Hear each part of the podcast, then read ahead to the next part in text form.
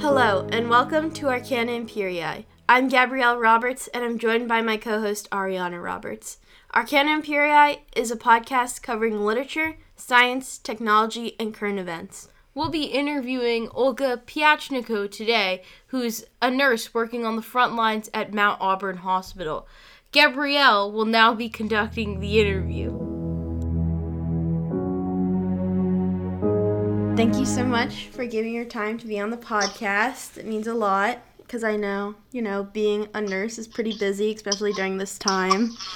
I'm happy to be here. so, how has your day to day job kind of changed since the epidemic? Um, I would say at the start of everything, everyone was just a lot more worried and scared going into work because they didn't know what to expect as much.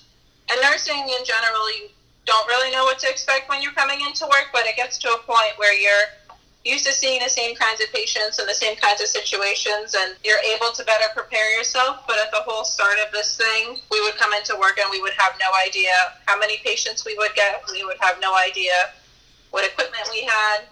Thankfully our management has been great in supporting us. So it's been a much easier transition than i would have expected it to be. Right. Um, but day to day, it's you just don't know what to expect. And do you work directly with COVID patients? Yeah, so our unit has been a uh, majority of COVID patients over the last couple of weeks, so we've been all COVID. Um, do you think that you're being provided with the uh, right adequate protection against COVID patients currently, or do you think there's been some times when you're like, oh, this is a little scary. I don't think I'm like well enough protected today. I am lucky enough to say that I'm in a hospital where the management does a really good job of protecting their staff, and I feel like our management has gone above and beyond to make sure that we have everything that we need. Um, they've provided us with masks, gowns, face shields, everything that we need in order to protect ourselves from getting sick because if you can't take care of yourself first, then you can't take care of other people. And that's a motto that my hospital really strongly lives by, which I really appreciate. So, who do you think in this COVID epidemic is the most affected? I know a lot of like younger people, like my age, are like, oh, well, you know, I can totally go outside and stuff because I'm not going to be as affected as older people. Is that true? Do you think that like younger people should take as many precautions as older people? I think younger people should take even more precautions than older people because the younger people are the ones who are asymptomatic and they're the ones who won't know that they're sick and they're going to give it to their nana or they're going to give it to their friend who's going to give it to his friend and then that's going to come back to infect somebody that they truly truly love and care about and then they're going to be stuck in a situation where they're not able to turn back time. They're not able to say oh i wish i'd quarantined. It's going to be too late at that point so, so I think younger people they have a really big responsibility right now to make sure that they're also social distancing and also taking the proper protective measures to make sure that this thing doesn't spread and it doesn't affect the ones that we love and are closest to. So I know that because you work with COVID patients every day, what kind of precautions do you take when you get back home to make sure that you're not spread to happen as much? Yep. Um, so when we come into work, we are given hospital scrubs the hospital scrubs we put on when we come into work and we take off before we leave for work. So we're never coming in and out of the hospital in the same scrubs that we're working in. In addition to that, I even though I can change back into normal clothes if I please on my way home, I change into a pair of scrubs that I take off as soon as I get home, throw right in the laundry, wash up, and I head straight to the shower. I don't stop to say hello. I live with my husband and my dog. Don't stop to say hello to my husband or my dog, go straight to the shower, wash up, and then after that resume my normal daily life. Um, same thing with masks. Going in and out of the hospital, I always make sure to wear a mask. Interacting with anybody at the gas station, anywhere like that, I make sure to wear a mask and most importantly, wash my hands. So, how has your mental state kind of changed throughout being a worker on the front lines of this COVID epidemic?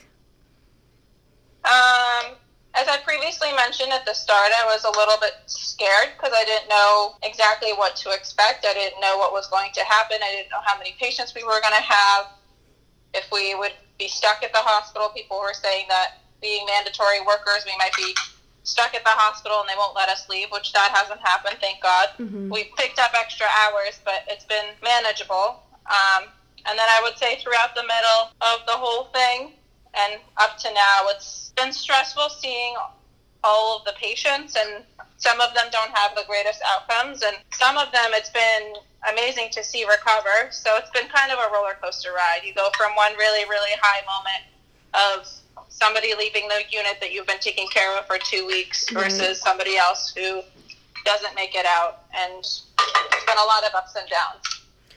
So, ha- uh, there's been like a lot of news about ventilators and a lot of things coming in short supply. But have there been anything shortages? I know you said that your hospital is really good at managing everything, but has there been any shortages of things that you were kind of surprised about, or has everything just been like pretty good? Um, the one wonky thing that like was kind of funny is they started providing hand sanitizer that I think is not made by the same producer that we normally have. Mm-hmm. Um, and that it's has been the one thing that's really stood out to me. Other than that, I feel like we've been very blessed about getting enough equipment. I know other hospitals haven't been as fortunate, and there have been shortages of supplies in other hospitals for certain equipment and medications and everything else. Which, thankfully, I work at a hospital where that has not been an issue. That's good. Yeah. So, how has your I know our state, Massachusetts, how do you think that our state is handling the COVID epidemic right now? I am very, very proud that we just did not decide to open when some other states did decide to open on Yeah. the earlier May mark. And I'm proud of Governor Baker for initiating the mandatory mask regulations. Um, I haven't really, because I've been social distancing and working, I haven't really been outside to see how well people are implementing the mask Mhm. regulations.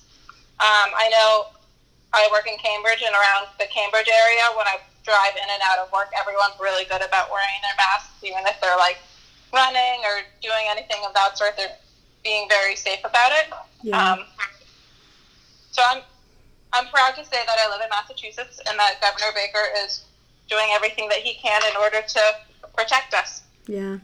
I know a lot of students in my grade are just kind of like not really listening to as many of the things, mostly because they're like, like I said before, they're kind of being a little um, wary about like social distancing because they think they won't have it as much. And it's kind of like, it's kind of frustrating to see when you're like someone like my age who's like, ah, dang, I really want to go outside, but I'm making, I want to be responsible too. So, um, That's completely understandable. but And yeah. it's frustrating also being, I assume, in your senior year and having to be at home and watch everybody else do all these things and wishing you could, but knowing that the right thing to do is to stay home. Yeah. Yeah, I think it's like really important for kids my age to like kind of hold that responsibility that we're trying to protect our older generation and also people that we love and care about. So I think that's just something we have to keep in mind. Exactly. And a suggestion that I would have for kids your age and any other kids that are out there looking for fun things to do and ways to socialize is I know my husband and I, we've been doing a lot of like Zoom game nights with our friends. Um, there's games like Jackbox. You can do like Scrabble online. You can do Monopoly online. You can do code names. So if you look into it, there's a lot of very creative ways to still social distance, but at the same time be able to hang out with your friends and still have a good time and not be bored stuck at home. So kind of back to the nursing thing again. Um what what what's kind of been the curve of uh patients coming in? Has it really increased or is that curve kind of like coming to a plateau more? Um, I would say right now it's fairly steady. We had a really big spike a couple of weeks ago where our whole entire unit was absolutely full. Um, right now, I would say it's pretty steady. What I'm worried about, though, is as soon as this starts to decline and keeps declining and everything opens back up, we're going to have a second spike. Mhm. Um, I know in previous pandemics, epidemics, such as like the uh, Spanish influenza, there was a primary spike. And then after the primary spike, there was even a bigger secondary spike, Right. and then there was a tertiary spike. And I'm afraid if we follow the same patterns and our second spike's even bigger, I, it's going to be a lot more difficult to manage. Right. So then based off this kind of information, when do you think America will be ready to reopen?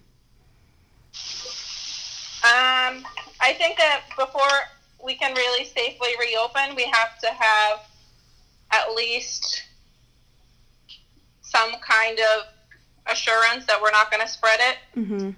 So I don't know if that means testing everybody and seeing who has coronavirus, who doesn't have coronavirus before they can go out.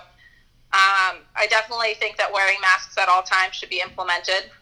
Right. Uh, and then I think ultimately the safest that people are going to be is once a vaccine is developed, but that's not for a long time out. So in the meantime, I think small businesses should start reopening little by little, but people should be very careful about how they go through their daily lives Mm-hmm. using these businesses and using these services that are open. So, a lot of states around us have been starting to reopen. Do you think that's going to cause another giant spike that you've mentioned before? I definitely think there's possibility if people aren't smart about it, if they don't wear their masks, if they don't stay six feet apart even when they're outside of the house, then I think that it definitely is a possibility. And I would advise people to just be smart, even when these businesses do open. Don't right away run to a party and have a giant gathering with Mhm. everybody because the virus isn't fully absolved yet and it's not a problem of the past yet. So, do you have any kind of last words to say about the COVID epidemic before we kind of end this interview? I would say wash your hands, stay six feet apart, and wear your mask. Yes. Thank you so much for coming onto the podcast. Um, it's just really amazing what you're doing for our country, and just being a healthcare worker is such an amazing job that you're doing. Thank you. Thank you so much, Ellie.